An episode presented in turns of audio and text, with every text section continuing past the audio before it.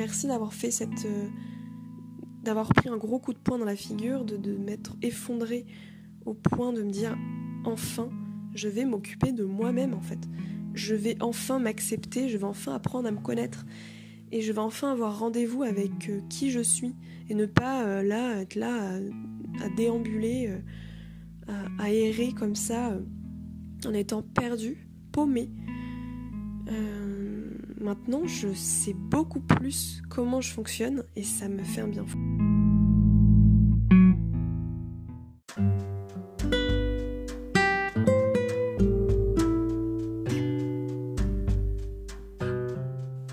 Bonjour, moi c'est Claire et je te souhaite la bienvenue sur mon podcast La vie en pause. Tu trouveras ici mes témoignages et mes réflexions sur des thématiques variées telles que l'hypersensibilité, l'entrepreneuriat, la neurodiversité, la douance, le syndrome d'Asperger, etc. Le développement personnel, la créativité. Autant de sujets qui, moi, me passionnent et j'espère t'apportera des réponses à toutes ces milliards de questions que tu peux te poser. L'instant pour faire une pause et pourquoi pas voir la vie en rose.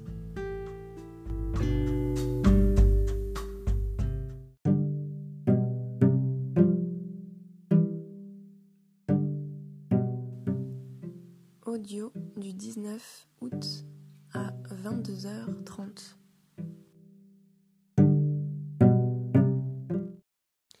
Hello.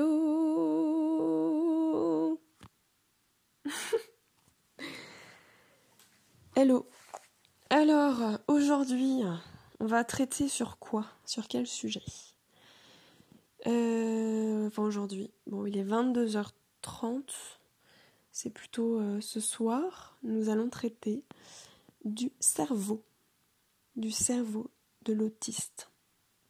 Oui, oui, oui, oui, parce que euh, j'ai appris pas mal de choses dans les bouquins que j'ai lus, euh, dans les blogs, etc. Pour moi, je ne connais qu'un dixième de tout ce qu'on peut connaître, ou un centième, je ne sais pas. Bon, peut-être pas, mais j'ai l'impression d'en connaître très très peu et qu'il y a encore des choses à creuser, clairement. Mais je vais déjà vous expliquer ce que je sais et je pense que ça durera déjà assez longtemps. Bonne écoute. Ah oui, et je vais te parler euh, simplement de ce que je connais et de l'autisme euh, discret qui peut être cumulé avec un haut potentiel aussi, ou pas, enfin voilà. Mais en tout cas, euh, ou du syndrome d'Asperger, enfin, vous voyez un petit peu l'idée.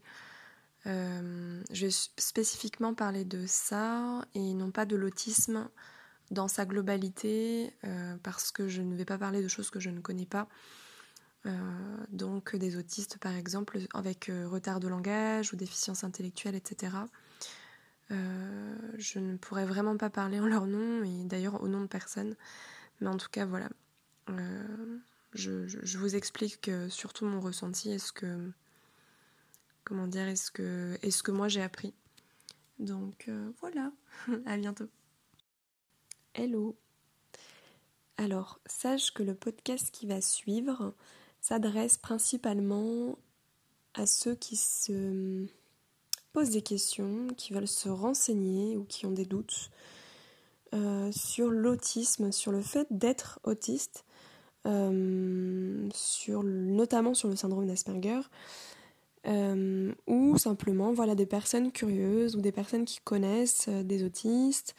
enfin voilà, je, préfère préciser parce que ça va pas forcément parler à tout le monde. mais en tout cas, si tu te poses des questions, c'est clair que ça va t'intéresser. Je voudrais aussi expliquer que l'autisme, en introduction, euh, n'est pas une maladie. On parle de trouble du spectre autistique, mais moi je le vois pas du tout comme un trouble, mais loin de là. Euh, je sais qu'en ce moment il y a beaucoup de personnes autistes et non autistes d'ailleurs qui euh, essayent un peu de démystifier qui essaye de, faire comprendre en fait que l'autisme n'est pas du tout ce que l'on pensait, que l'autisme est tout autre, que l'autisme c'est une neuroatypie, c'est un fonctionnement neurologique qui est différent. Donc je suis là aussi pour le répéter parce que c'est pas forcément très bien compris aujourd'hui, même pas du tout, surtout en France parce qu'il y a un énorme retard là-dessus. Donc j'ai envie de faire partie de ces personnes qui euh, qui informent, voilà, qui informent et qui sensibilisent peut-être aussi euh, et qui expliquent vraiment qu'est-ce que l'autisme en fait. Et ça fait plusieurs mois que je fais des recherches là-dessus, donc euh, pour l'instant j'ai l'impression de connaître qu'une infime partie, mais euh, d'ailleurs mon but plus tard ce serait d'interviewer de, des, autistes, de parler avec eux même si enfin, je, le fais déjà, c'est pas le problème, mais vraiment d'échanger pour pouvoir bah, vous le transmettre. de parler aussi à des neuroscientifiques, à des professionnels, des psychiatres, des, des professionnels, mais vraiment spécialisés dans l'autisme, parce qu'en fait, c'est pas parce que la personne est psychiatre ou médecin qu'elle sait ce que c'est qu'un autiste. Au contraire, et c'est tout le problème, parce que on met toute la légitimité sur euh, le corps médical, sauf que sur le pouvoir médical, plutôt je dirais, sauf que non, en fait, non, non, non. Euh, qui de mieux qu'un autiste peut parler de sa situation? Euh, on peut aussi parler de handicap. Donc, handicapé, oui. On parle de handicap invisible avec l'autisme. Alors, je sais pas, je, vous conseille de lire La différence invisible de Julie Dachet, qui est, enfin, moi qui m'a foutu une belle petite claque, une jolie, une jolie petite caresse plutôt. Parce que ça m'a fait beaucoup de bien de, lire cette BD. Mais je vous invite à la lire. Et en fait, voilà pourquoi handicap invisible, différence invisible, parce que euh, les autistes en fait ne fonctionnent pas, tout simplement, neurologiquement, euh, comme les non-autistes en fait, tout simplement. Donc on appelle les, enfin, les neurotypiques, neuro, neuroatypie, neurotypie. Mais en fait, euh, le problème, c'est que du coup, la société, en tout cas les neurotypiques qui sont une majorité, pas tous hein, bien entendu, mais euh, la plupart, hein, je parle dans l'éducation, dans les groupes sociaux, enfin dans tout ce qu'on a pu connaître aussi, euh, qui arrive c'est qu'on essaie de nous normaliser. Donc moi, même moi, mes propres parents, qui n'étaient pas si euh, typiques que ça, enfin c'était moitié-moitié quoi, Donc, euh, on essaie de me normaliser par rapport à, ça. Voilà, ça, ça se fait pas, ça, se fait, ça, ça se fait pas. Euh, ce qui fait qu'on se sent. Alors, ça me fait penser à quelque chose que j'avais partagé en story, la vérification identitaire. Mais je vais pas partir sur ce sujet parce que sinon ça va me prendre trop de temps. Mais en tout cas, ça peut créer une dissonance cognitive à l'intérieur de nous où on se sent bah, on se sent anormal en fait. On se sent mal, euh, on se sent pas accepté euh, dans tout ce qu'on peut être. Et je les, bah, les personnes, euh, certaines personnes cherchent à normaliser. Donc, et ben, à des moments comme, enfin, je, détaillerai plus tard, mais il y a des moments où voilà, on, a une, une, une pensée qui est différente, un fonctionnement qui est différent, une une vision du monde, une perception du monde qui peut être différente et surtout des réactions, des comportements différents qui ne sont pas forcément acceptés dans cette société et du coup euh, ça crée des malaises à, côté mais des malaises aussi à l'intérieur de nous et un mal-être surtout et, euh, et du coup on se sent handicapé dans certaines situations pas tout le temps constamment c'est un handicap qui ne se voit pas mais qui est là euh, et qui est handicapant dans plein de situations. Donc, alors, je ne m'étais euh, jamais considérée handicapée, je ne sais pas si je me considère aujourd'hui handicapée, parce que c'est encore un mot qui est lourd de sens et je pense qu'il faut que j'arrive à me détacher de toutes les, tout le conditionnement qu'on m'a mis dans la tête, parce que clairement je vois bien qu'il y a un problème par rapport à ça, parce que je suis pas censée ne pas aimer ce mot sur moi, c'est totalement... Enfin bon, bref. Mais ça, c'est une autre question. Euh, donc voilà, et en fait... Mais aujourd'hui, je me dis, bah oui, en fait, oui, je me sens handicapée dans certaines situations, bien sûr. Mais voilà, donc je voulais juste faire cette introduction pour vous dire que voilà, l'autisme n'est pas un trouble, selon moi, encore une fois, même si c'est écrit trouble, mais je crois que dans un. Je ne sais pas en, non, pas en Amérique, au Canada peut-être, on parle de conditionnement, de conditions, de conditions euh, de l'autisme en fait, et non pas de trouble en fait. Parce que tout de suite, tout de suite trouble, on pense à un trouble euh, psychiatrique alors que c'est un fonctionnement neurologique qui est différent. Euh, un, comment dire, un, neuro, euh, un neurologue ou un, neuroscientifique pourra mieux détailler que moi les différences. Euh, mais en tout cas, voilà, sachez déjà premièrement que c'est pas une maladie, on ne guérit pas de l'autisme. ce fonctionnement en fait est inné, donc c'est pas quelque chose qui s'attrape et que l'on guérit en fait. Euh, j'en parlerai vraiment. Euh, enfin, tout ce que ça implique l'autisme et tout l'handicap que ça peut générer à côté euh, par rapport à cette société du coup, mais aussi tous les bienfaits et tous les avantages d'être autiste en fait. C'est genre mais voilà, on est tous différents, on se complète tous, tout le monde s'apporte quelque chose dans ce monde. Et honnêtement, au vu de, la façon dont pensent les autistes la façon dont euh, leurs valeurs, enfin voilà, je, pense que je vais casser pas mal de, de, comment on appelle ça, d'idées reçues par rapport à l'autisme, comme quoi il n'y a pas d'empathie, euh, enfin qu'il est colérique, que je sais pas, qu'il se tape la tête contre les murs, que c'est un génie, enfin tout un tas de trucs que les femmes ne sont pas, ne peuvent pas être autistes. Enfin, je sais pas, il y a plein de croyances en fait euh, que j'aimerais un petit peu euh, décoder. Voilà, c'est ce que je cherche à faire en tout cas. Et j'essaie aussi de décoder par rapport à moi pour essayer de comprendre. Voilà, qu'est-ce qui se passe en fait? Pourquoi je l'ai jamais su? Pourquoi, euh, pourquoi tout ça? Et donc voilà, je, je, cette introduction aura duré quasiment 10 minutes, mais c'est pas grave, je vous laisse écouter. J'espère que ça vous plaira. Euh, c'est possible que je fasse des, erreurs, et auquel cas, euh, euh, n'hésitez surtout pas à me le mentionner pour que je puisse corriger ces erreurs. ce que je pense aujourd'hui ne sera peut-être pas ce que je pense demain. Euh, ce sont encore une fois que des réflexions, ce n'est pas une vérité absolue, ce n'est que mon point de vue, que mon avis, que ma vision des choses. Donc euh, voilà, ne prenez pas ça euh, comme une vérité universelle. faites votre propre avis là-dessus.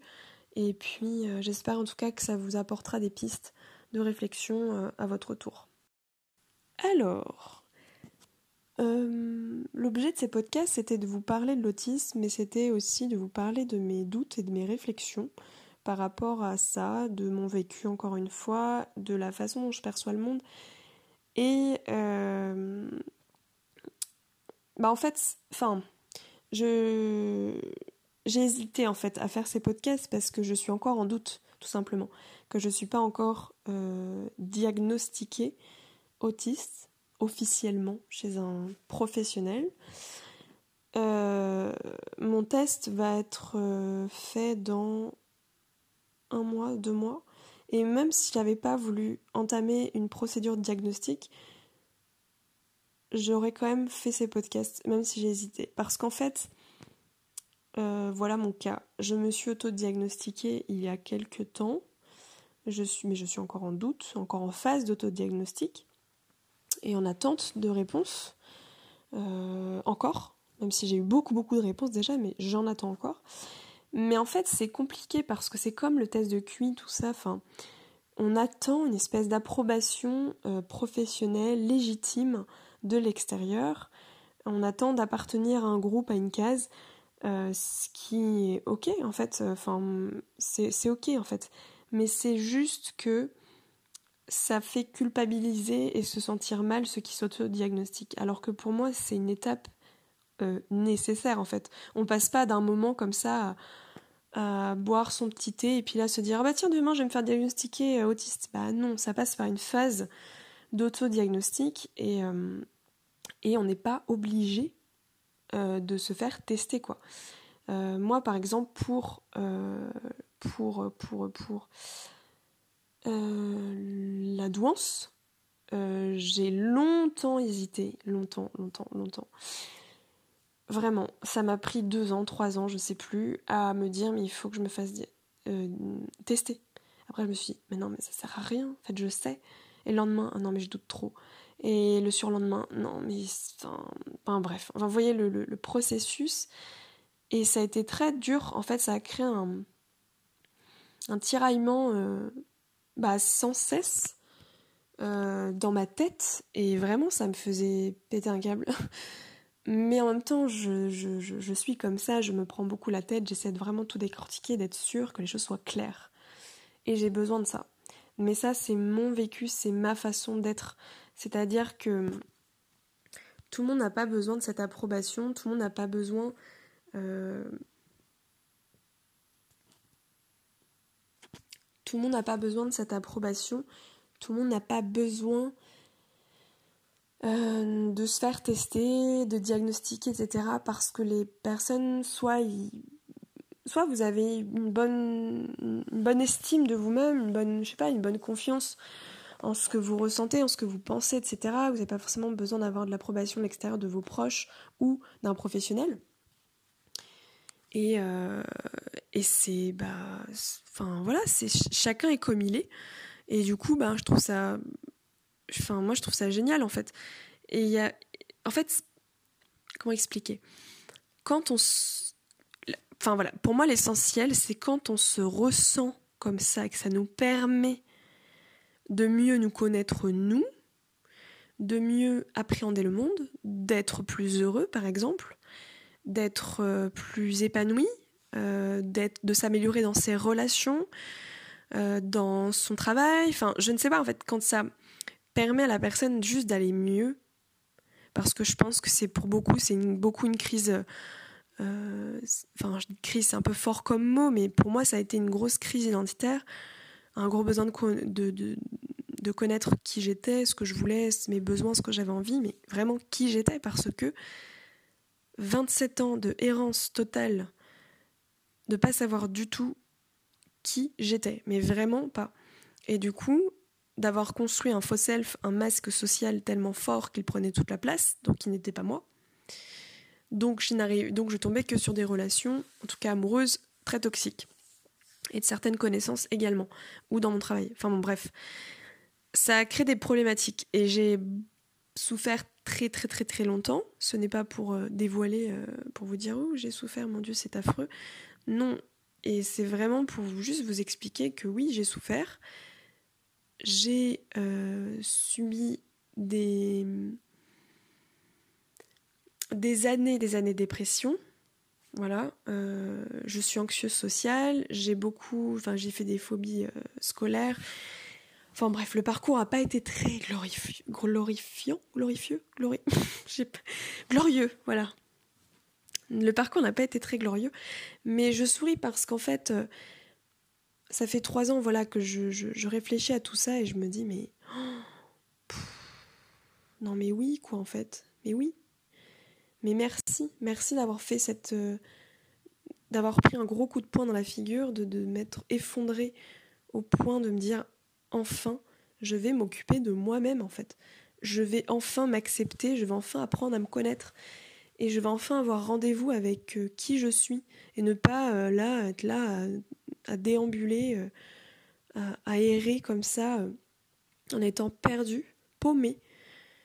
Euh, maintenant, je sais beaucoup plus comment je fonctionne et ça me fait un bien fou. Donc, je n'ai pas eu besoin de faire de tests de QI parce que pour moi, c'est juste un élément de connaissance cognitive sur moi, mais c'est qu'un outil en fait. Et ce n'est pas tout ce que je suis. Et c'est pas avec un, résultat, avec un plus un chiffre qui ça me parle pas du tout, qui va me dire euh, voilà, vous êtes au potentiel, vous l'êtes pas. D'accord. Sachant que certaines personnes qui se ressentent au potentiel n'arrivent pas à passer le test pour tout un tas de raisons et pour des troubles qui peuvent être associés, notamment le trouble anxieux.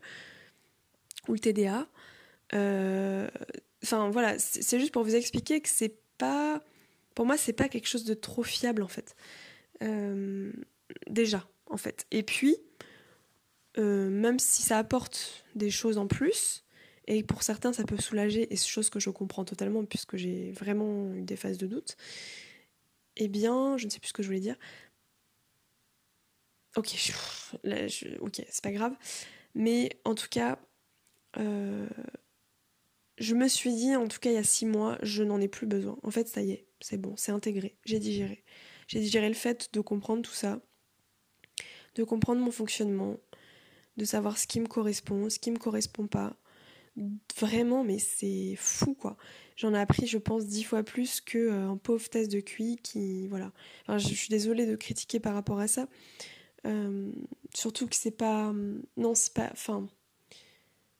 Je suis pas contre, contre ça du tout non plus. Euh, je pourrais le passer pour par curiosité en fait, plutôt. Et, c'est ok pour ceux qui veulent le passer pour se rassurer, pour avoir des éléments, parce que vraiment c'est trop dur d'avoir des doutes et choses que j'ai vécues et que ce qui est vraiment effectivement très dur. Euh, bref, mais tout ça pour vous dire que je vais quand même passer le test de QI. vous voyez tout le paradoxe? Non, mais je suis très paradoxale comme fille, mais voilà, c'est comme ça.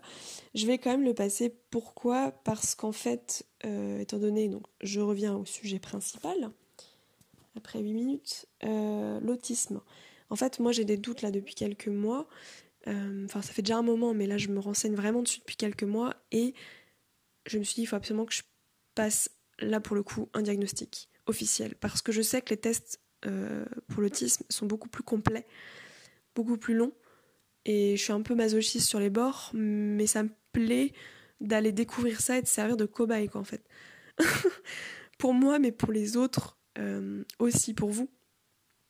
Ça paraît complètement fou, mais en même temps, je me suis trop lancée là-dedans et je me dis que ça peut être hyper intéressant de vous partager mon parcours du début à la fin, quoi.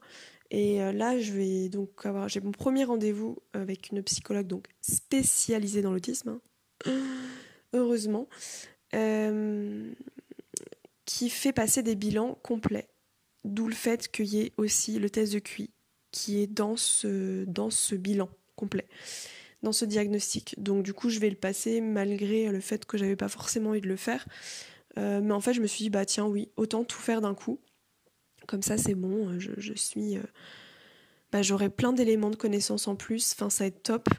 Et euh, je pense que ça va être hyper enrichissant pour moi, mais aussi par rapport au contenu que je vais pouvoir vous proposer. Et, et honnêtement, franchement, si euh, on me dit euh, vous êtes au potentiel et autiste, bon déjà je pense que je vais pleurer un peu parce que bah, avec toutes ces recherches, je vais me dire ok c'est bon, hein. je, je suis pas en train de délirer et même s'ils me disent pas ça, je sais quand même ce que j'ai ressenti et peut-être que je m'en rapproche.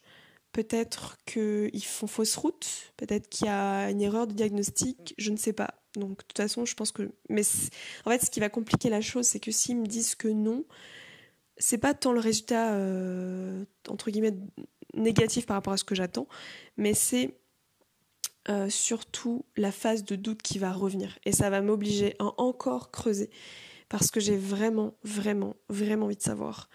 Et c'est, enfin, on dit que les autistes aiment bien catégoriser les choses. Je pense que j'ai besoin de, me catégoriser et de comprendre dans quelle case je me situe. C'est, ça peut paraître un peu, voilà, on n'arrête pas de dire faut pas mettre les gens dans les cases, faut pas les étiqueter. Oui, mais ça n'empêche que je n'arrive pas à faire autrement. je sais pas si c'est un conditionnement ou si parce que je pense comme ça, mais vraiment ça m'aide, euh, de mon côté en tout cas, à comprendre. Euh, voilà, et du coup, je vais passer ces tests et je vous tiendrai informé tout au long de la procédure. Donc en septembre, début septembre, j'ai un premier rendez-vous avec le psychologue. Enfin la psychologue euh, qui n'est pas psychiatre d'ailleurs, enfin j'aille revoir quelqu'un derrière pour avoir le, diagnostic officiel. Mais bref, euh, parce qu'il n'y a qu'un médecin qui peut faire le diagnostic officiel. Et ensuite, euh, donc je passe par le privé parce que du coup, j'ai pas envie d'attendre. J'ai pas envie d'attendre trois ans au CRA, euh, au centre de ressources euh, de l'autisme, où c'est dans le public, mais qui a au moins 2 ans, 3 ans, 4 ans d'attente, je ne sais pas. non, en fait, même si ça fait passer par plein de professionnels et tout ça, bon, et que c'est gratuit, mais, mais là non, je vais passer dans le privé et je vous expliquerai tout simplement comment ça s'est passé. Et les diagnostics commencent en octobre. Voilà. Euh, vous savez tout, vous savez tout, vous savez tout. Mais pour reparler du cerveau. en fait, euh, par quoi commencer? Euh, Je vais commencer par vous expliquer au sens large peut-être la façon dont pensent les autistes. Alors je tire ça de plusieurs lectures que je vous mettrai en, en description pour les sources. Euh, donc je vais vous expliquer un peu. Et ensuite, je vais vous dire ce que j'observe chez moi et qui euh, pourrait euh, corréler avec cette façon de penser autistique. Alors, c'est parti, c'est parti, c'est parti. Donc, déjà, je vais commencer par parler de l'hyperconnectivité neuronale. Donc, a priori, les autistes, en fait, auraient une hyperconnectivité neuronale et donc, euh, enfin, ce qui pourrait en fait engendrer ce qu'on appelle la cohérence centrale, euh, donc du mal à distinguer ce qui est primordial de ce qui est secondaire. Donc en fait, c'est par, enfin, euh, par le biais de cette hyperconnectivité, il y, il y, a énormément de connexions neuronales qui se font et qui ne sont pas forcément triées. Et du coup, euh, tous les détails sont importants. Donc chez moi, ça se... Bah tiens, je vais, plutôt faire comme ça. Chez moi, ça se manifeste euh, très explicitement, c'est-à-dire que par écrit, par oral, je détaille tout. Euh, je détaille tout. je sais pas en fait hiérarchiser. Je sais pas, enfin je comprends pas en fait ce qui est important, ce qui ne l'est pas. Par exemple, euh, aussi par rapport à, euh, à faire des choix, à, ouais, hiérarchiser mes pensées.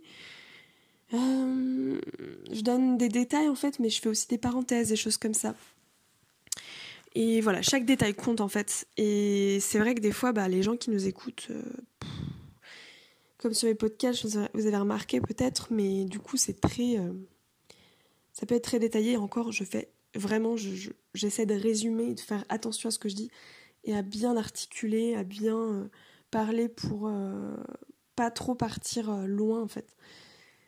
Et c'est un travail vraiment de concentration et je sais que je m'améliore de plus en plus mais c'est pas évident parce que je les perçois pas. Je sais pas en fait. Enfin, pour moi tout arrive sur le même plan et c'est pas c'est pas clair en fait. Et je pense que c'est lié aussi au, à la dysfonction exécutive. Euh, mais il faudrait que je en détaille plus tard, mais excusez-moi. Mais en fait, voilà, du mal à hiérarchiser ses pensées. Euh, ok. Ensuite, je vais parler de l'hyperfocalisation. Alors l'hyperfocalisation, c'est justement cette capacité, euh, ce fonctionnement qui est alors on parle aussi de pensée systématique, pensée systémique, euh, global, détail. En fait, c'est euh, comment dire, l'hyperfocalisation, c'est se focaliser du coup sur des détails, mais de les intégrer simultanément et de les, bien les mémoriser, avoir une bonne mémoire par rapport à, ces détails, de mémoriser beaucoup plus les détails. Voilà, donc il y a une importance qui est portée aux détails, euh, on fait aussi des analogies des détails, mais à l'infini. Euh, donc en fait, euh, toute notre pensée, donc moi je vois ça toujours comme la pensée du surdoué. Après, je me trompe peut-être, mais la pensée systémique et la pensée analogique que j'ai déjà détaillée, qui du coup part vraiment loin dans les arborescences et dans des analogies. Mais j'ai l'impression que la pensée autistique, elle est euh, minutieuse, quoi. Elle est vraiment comme on décèle un petit bug, un petit, une petite tache euh, sur euh, ou un petit cheveu dans l'assiette, et on fait beaucoup d'analogies par rapport à ces détails. alors c'est vraiment mon interprétation. Donc après à voir.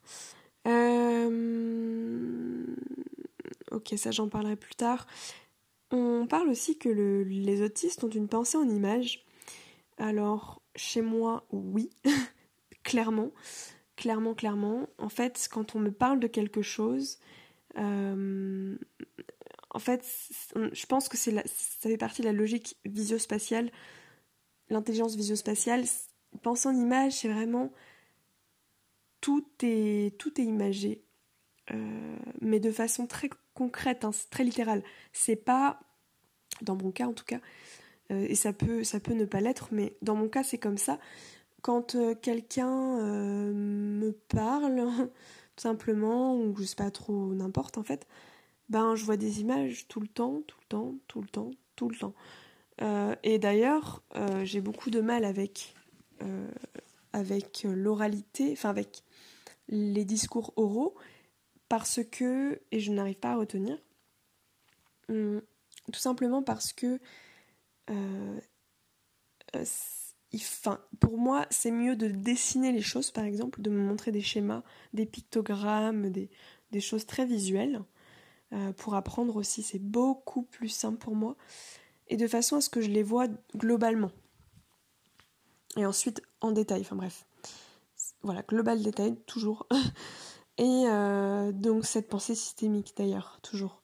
Et en fait, euh, cette pensée en image, quand on va me dire quelque chose, ça m'arrive euh, tout le temps quand je parle avec des gens, ça dépend quoi et avec qui, mais je comprends pas tout ce qu'on me dit en fait. Donc j'ai besoin qu'on me réexplique, qu'on m'explique avec des. qu'on m'illustre, qu'on me donne une métaphore, enfin une métaphore. Ça dépend, mais plutôt qu'on me euh, ouais, si, qu'on m'illustre avec un exemple concret, qu'on me, ouais, qu'on dessine, etc. Bref, vous avez compris. Parce qu'il y a beaucoup de métaphores que je comprends pas, des paraboles et des expressions euh, du langage commun vraiment que je ne comprends pas, que j'ai appris, des choses que j'ai appris, bien sûr, j'en utilise pas personnellement, enfin j'en utilise mais vraiment très rarement. Quand j'en utilise d'ailleurs, je sais jamais trop comment les dire, comment les placer, c'est un peu bizarre, c'est pas très naturel. Mais moi j'ai du mal à comprendre les, les expressions euh, communes. Et justement, j'y viens, c'est la pensée littérale, la littéralité. En fait, euh, pour ma part, euh, je prends tout au pied de la lettre. tout ce que je comprends, c'est littéral. J'ai une pensée très explicite, logique, peut-être rationnelle même en fait. C'est assez en même temps, c'est assez contradictoire. Enfin, je sais pas si c'est contradictoire, mais non, je pense pas que ce soit contradictoire en fait. C'est que j'ai à la fois une pensée intuitive, créative, enfin voilà, euh, très liée à l'émotion, etc. Enfin, vraiment qui, explose, et en même temps très analytique, très cadré, très rationnel, très logique. Euh, et je pense que ça se ressent dans mes photos parce que euh, mes photos sont souvent très graphiques, très ordonnées avec une structure que j'ai pas réfléchi, qui est quand même très intuitive pour moi. Mais en fait, c'est plein d'assemblages de. Je sais pas comment expliquer, c'est plein d'assemblages qui créent cette euh, structure. Et en même temps, ben, mon cerveau, il, est, il éclate tellement aussi, tellement d'analogies, de trucs, c'est le bazar en fait, que ça crée aussi des courbes et. Euh, et de la texture différente et puis des petits bugs euh, mais qui vont bien ensemble quand même. Enfin, je sais pas expliquer. Euh, voilà, et du coup, ce côté littéral va se retrouver dans la communication. Je en parlerai. Ensuite, alors ça, j'ai moins compris. Euh, c'est. Ah oui, en fait, bon, je sais pas trop si je vais en parler du coup, mais apparemment, les autistes auraient une bonne capacité d'abstraction euh, et de trouver un peu la faille dans un, dans un système quoi. Par exemple en informatique, de trouver le bug, enfin le, comment dire, la ligne de code qui est pas bonne quoi. Enfin, voyez un peu le truc. Après moi je suis pas trop dans l'informatique donc voilà. Mais Bon, capacité d'abstraction, il faudrait que j'épluche un peu cette partie-là. Il faut que j'épluche aussi tout ce qui est dysfonction exécutive et déficit d'auto-efficacité parce que c'est aussi des trucs qui, qui relient à l'autisme et du coup c'est intéressant parce que moi je m'y retrouve dedans mais je suis pas encore assez euh, connaisseuse du, sujet cette partie-là. L'autiste aussi échappe à la cécité cognitive, donc j'en ai parlé dans un autre audio, mais du coup je sais pas si vous l'avez écouté. en fait, la cécité cognitive, c'est quelque chose que tout le monde a, enfin les neurotypiques ont.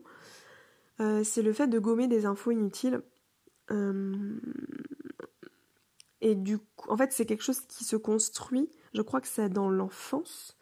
Euh, vous savez, le, cerveau est malléable. Enfin, oui, malléable. En fait, il se, il évolue euh, au fur et à mesure des, années. Et en fait, cette capacité à gommer les choses que le cerveau est capable de faire, c'est pas la cécité cognitive, bah, ça fait vraiment le tri dans ce qui est dans ce qui est utile ou pas en fait. Et dans des infos, euh, enfin voilà, c'est ce truc où, euh, enfin, en tout cas pour les autistes, tout arrive à la conscience et ils sont attentifs aux détails. Donc bon, ça revient un petit peu à ce que j'ai dit auparavant. Pareil, il faudrait que je, je peaufine un peu le sujet. Mais bon, il y a beaucoup de choses euh, par rapport à tout ça et qui créent quand même quelque chose d'assez atypique. Clairement, en fait, d'une pensée quand même très atypique. Mais je dis clairement et en même temps, en fait, c'est tellement ma norme que moi, je trouve pas ça atypique du tout. Euh, enfin, j'ai appris, j'apprends aujourd'hui que ça l'est. Euh, mais on pourrait dire que ben moi je suis typique et que c'est les autres qui sont atypiques pour moi, clairement. Voilà, et donc euh, pour vous détailler un petit peu la partie cerveau, enfin l'objet de ce podcast, mais par rapport à moi, même si j'en ai un petit peu parlé, je vais vous expliquer ce qui me fait penser que je suis autiste dans ma façon de penser. donc désolé, hein, j'ai tellement de mal à parler, je suis obligée de d'articuler, c'est très dur. Sinon en fait je, je mâcherais mes mots, ce serait compliqué. Donc déjà, c'est euh, ma recherche de sens et de profondeur, euh, ma complexité aussi, mes conversations qui sont complexes, euh, mais complexes dans le sens pas difficile, mais qui peuvent être prises de tête pour certains, vraiment à tout décortiquer, à aller chercher loin, à vraiment partir loin, loin, loin. Donc ça, je ne sais pas si c'est lié à l'autisme, si c'est lié à la douance, si c'est les deux. J'avoue que, bon, en tout cas, c'est neuroatypique, a priori. Et, et aussi, bah, cette recherche de, de, profondeur, moi, clairement, je suis très exclusive. Euh, j'aime, je fonctionne à deux. Euh, et apparemment, les autistes fonctionnent beaucoup à deux. Euh, si ce n'est, enfin, ils fonctionnent qu'à deux. Parce que ce besoin de proximité avec une personne, enfin pas un besoin de proximité, je, m'exprime mal, mais en fait c'est très compliqué les groupes. pour moi c'est compliqué. dès que on est à, pour moi à partir de 4 c'est déjà c'est déjà être en groupe en fait. quand on est 3 déjà j'aime pas parce que c'est un nombre impair, je sais pas, ça me, il y a un... j'aime pas trop. Tout dépend comment on est positionné, mais je sais pas, euh, genre si on est dans un resto et qu'on est trois, j'ai toujours le truc où, je sais pas. Bon, ça c'est un c'est une espèce de rigidité de mon côté, mais. Euh, mais, euh, mais à quatre, ça passe. Mais enfin, je sais que ça va m'épuiser en fait. Parce que du coup, que ce soit à quatre ou à plusieurs encore, je, souvent je parle pas en société, je, ne parle pas. Je, je, je, reste en retrait, j'observe, parce que je ne sais pas déjà pas quoi dire, je sais pas à quel moment il faut que je parle. Euh, je, je, vraiment, je sais pas comment les autres font à faire des ping-pong comme ça.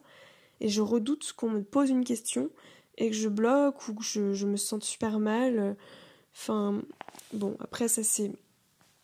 Euh, tous, les, autistes ne sont pas anxieux social et je sais pas si tous les autistes ont ce que j'ai là par rapport à ça ou si c'est lié à l'anxiété sociale justement. Mais bon. En tout cas, c'est compliqué parce que c'est fatigant euh, de trouver un sujet de conversation, de, euh, de faire des espèces de conversations ping-pong, de passer d'un sujet à un autre. Je sais pas où ils trouvent leur, leur, leur, euh, sujet de conversation. Vraiment. Je, je comprends pas comment faire, en fait. alors que, quand je suis à deux, je discute et en fait, ma pensée vient vraiment au fur et à mesure et ce, il faut que je parle beaucoup en fait pour que ça, ça se développe et que ce soit quelque chose d'intéressant, d'enrichissant, parce que c'est vrai que bon, là-dessus j'ai un côté un peu rigide et un peu euh, logique peut-être sur le fait de, quand je parle avec quelqu'un, j'ai souvent un intérêt, mais c'est inconscient, hein, un intérêt d'avoir un enrichissement, un, un intérêt conversationnel. Je veux dire, je vais pas juste parler comme ça pour parler quoi. C'est quand je vois la personne, c'est que j'ai envie de la voir déjà donc je suis à 100%. Euh, j'ai envie de passer du temps avec elle, mais de, parce que je m'entends bien avec elle, parce qu'on a des centres en commun, des valeurs communes, des choses comme ça, parce qu'il y a un vrai lien et qu'on peut échanger vraiment sur des sujets. Et moi, si je devais choisir, je n'aurais que des relations profondes, euh, sincères, à parler pendant des heures avec la personne, quoi. Parler de mes sujets aussi. et, euh, et, de choses. c'est vrai que. Enfin, après, ça veut pas dire que j'ai pas d'amis comme ça. Euh, euh, j'ai des, des, amis avec qui euh, j'échange sur d'autres choses, mais c'est vrai que c'est pas ce qui me plaît le plus, c'est pas là où je suis le plus confortable. Et, mais j'adore quand même mes amis. oui, mais je les vois pas très très souvent, j'avoue. bon, en tout cas, pour continuer, donc la recherche de stimulation intellectuelle, bon, je pense que ça revient un peu ça, intellectuelle, mais pas que, aussi sensorielle et émotionnelle. Alors effectivement, hmm, peut-être que là c'est plus mon hypersensibilité, hmm, je ne sais pas. Mais en tout cas, mais vraiment une vraie, vraie recherche de stimulation euh, au niveau des sens et des émotions. Euh, j'aime vivre en fait ce genre d'expérience. Euh, alors par contre, du coup, à l'inverse, c'est que je peux vite être saturée. Euh, faire des effondrements euh, sensoriels, émotionnels. Euh, quand c'est trop, en fait, ou intellectuel d'ailleurs, quand c'est trop, quand ça rumine trop, quand ça pense trop, quand enfin ça fait une, ça disjoncte en fait, ça fait une, une surcharge. quand il y a, j'ai été trop sollicitée au niveau des sens, et là c'est l'horreur.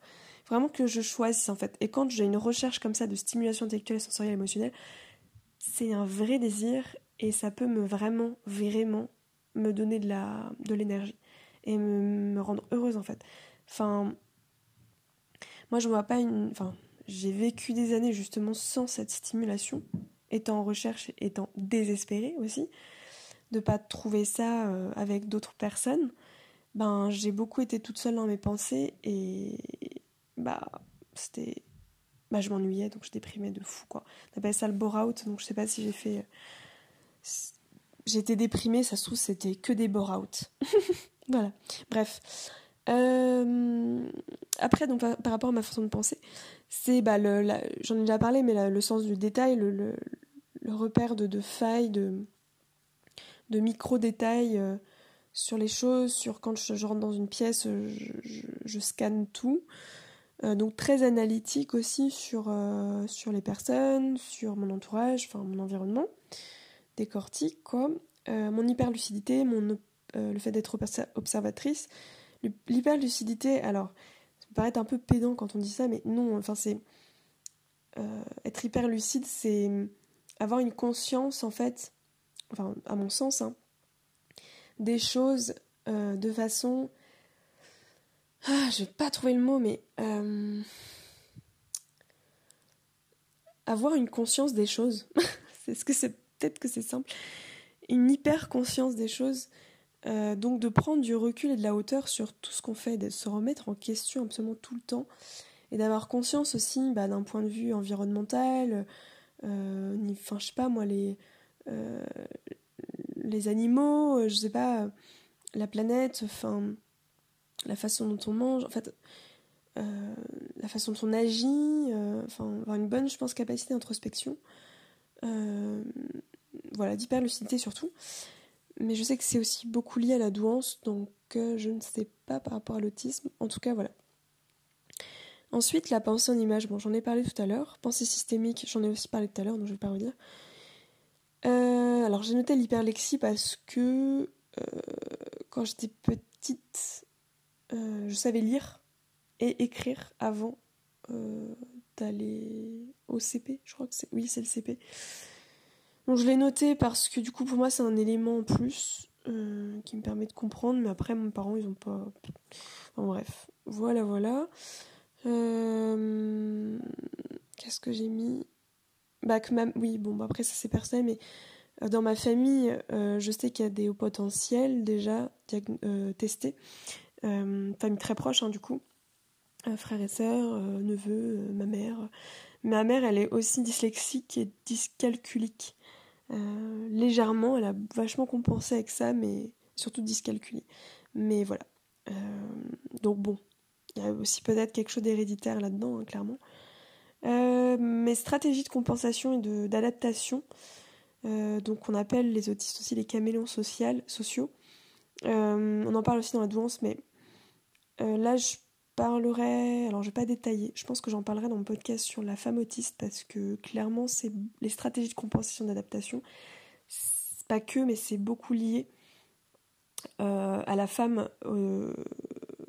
autiste ou en tout cas des personnes qui se sont totalement décalées quoi.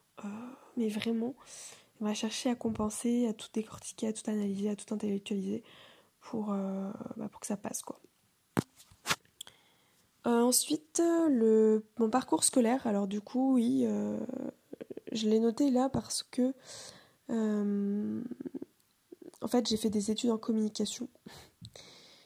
Je suis photographe. Qu'est-ce qu'il y a encore? J'ai fait des, j'ai eu un diplôme en conseillère en image, coach en image, donc en fait tout ce qui est lié aux codes euh, sociaux, aux codes vestimentaires. Euh, dans cette formation, il y avait aussi euh, la communication non verbale qu'on a étudiée, la synergologie, donc l'étude des micro-expressions, la morphopsychologie, l'étude des traits du visage. Enfin, en fait, la PNL aussi. Qu'est-ce que j'ai appris aussi? L'énéagramme. Euh, des outils comme ça, euh, des tests de, personnalité, etc. Bref, en fait, euh, depuis plusieurs années, depuis mes études en fait, j'ai besoin de comprendre le monde qui m'entoure et notamment d'un point de vue communication. parce que chez moi, c'est quelque chose qui, bah, était problématique.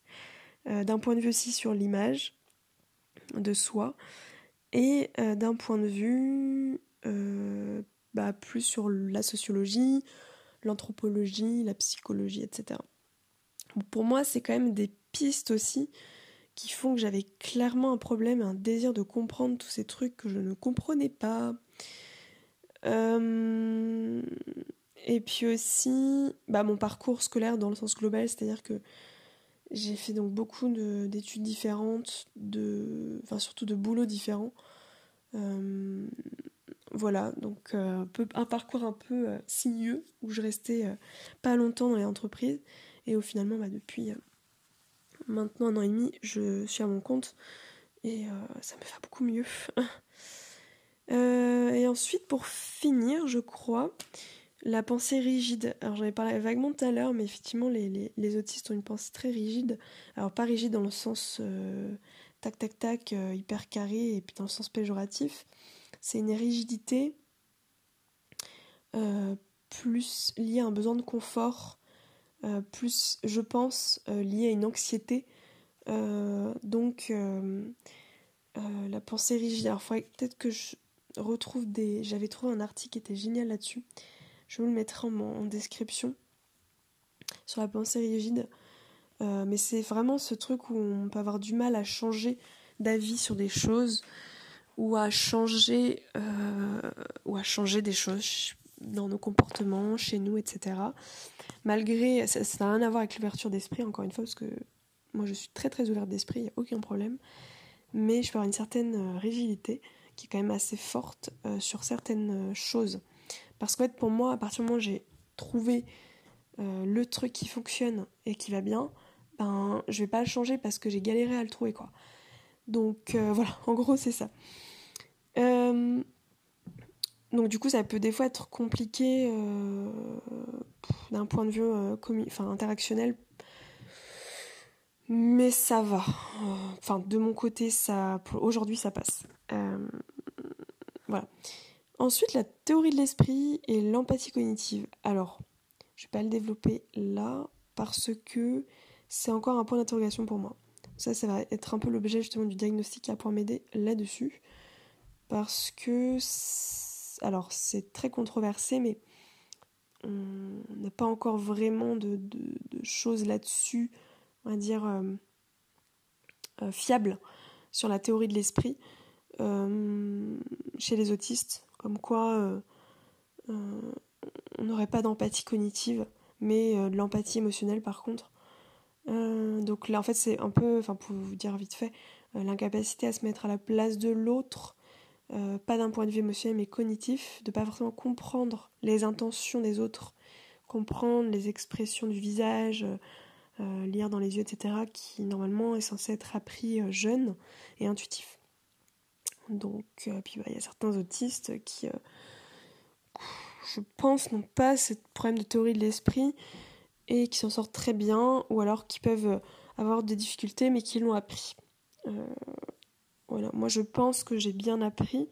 Par contre, c'est vrai qu'il y a des choses qui me manquent euh, sur la littéralité justement. mais ça, j'en parlerai plus dans la communication. Voilà, sur le podcast suivant. Ensuite, sur le, bah, le cerveau, j'ai mis ça un peu là-dedans, mais bon, c'est tout ce qui est changement et routine. Euh, alors oui, en fait, j'ai eu du mal à admettre que je faisais beaucoup de routines, que j'avais beaucoup de routines, de rituels. Ce sont des rituels en fait. Euh, plutôt que des routines. Euh, enfin, après ça signifie peut-être un peu la même chose, mais des rituels. Enfin, en fait, toujours faire les choses dans le même ordre, avec la même tasse, m'asseoir à la même place, dormir à la même place, euh, du même côté, euh, manger à la même place. Euh, je l'ai déjà dit, je crois. Bah, enfin bref, faire les choses dans l'ordre, mais aussi être rigide sur ma façon de faire les choses. C'est-à-dire que quand on vient chez moi, en fait, je me suis, enfin, c'est quelqu'un qui me l'a fait remarquer, hein, du coup, j'ai plein de règles en fait. Et je m'en étais pas rendu compte, j'ai plein plein de règles et euh, dès qu'il y a un objet qui est déplacé, dès que euh, par exemple mon il y a une façon de, plier le lit, de le enfin bref, vous voyez le truc un peu euh, tout ça voilà, je pense que c'est des choses qui se sont mises en place petit à petit pour me rassurer. Bah, je pense que de toute façon les routines sont faites pour se rassurer, se sécuriser se stabiliser peut-être aussi, euh, parce que euh, peur du changement. Vraiment. Alors, c'est encore quelque chose que je suis en train d'observer. J'ai compris que j'aimais pas les imprévus, que j'aimais pas le changement si, si je l'ai pas contrôlé, euh, que je suis très instable, donc ça me crée beaucoup d'anxiété parce que je suis trop imprévisible parfois moi-même, enfin moi pour moi, c'est terrible. Euh, voilà, donc euh, et puis bah tout est imprévisible et du coup tout est source d'anxiété pour moi quasiment. Donc j'ai créé vraiment beaucoup beaucoup de rituels pour pouvoir me rassurer même chez moi pour pouvoir aussi euh, me mettre à l'action de certaines choses. Voilà. donc je détaillerai plus tard parce que ouais j'en parlerai une autre fois. Euh, alors, rationalisation des émotions.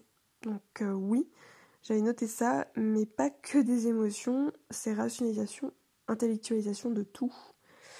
Tout et tout le temps, en fait. Euh, ça, je m'en suis vraiment aperçue dernièrement. Je pensais que tout le monde était comme ça. Mais vraiment, mais vraiment, je pensais que tout le monde était comme ça. erreur. non, tout le monde n'intellectualise pas tout.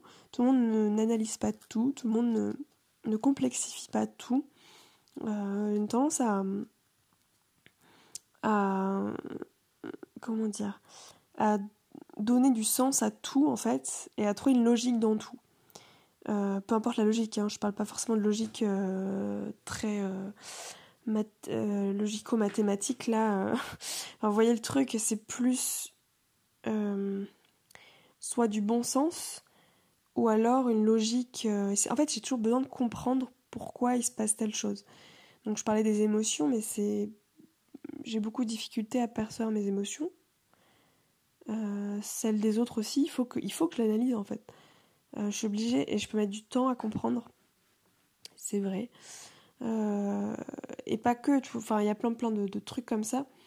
dans la communication, dans la façon d'être, tout le temps, tout le temps, tout le temps quoi.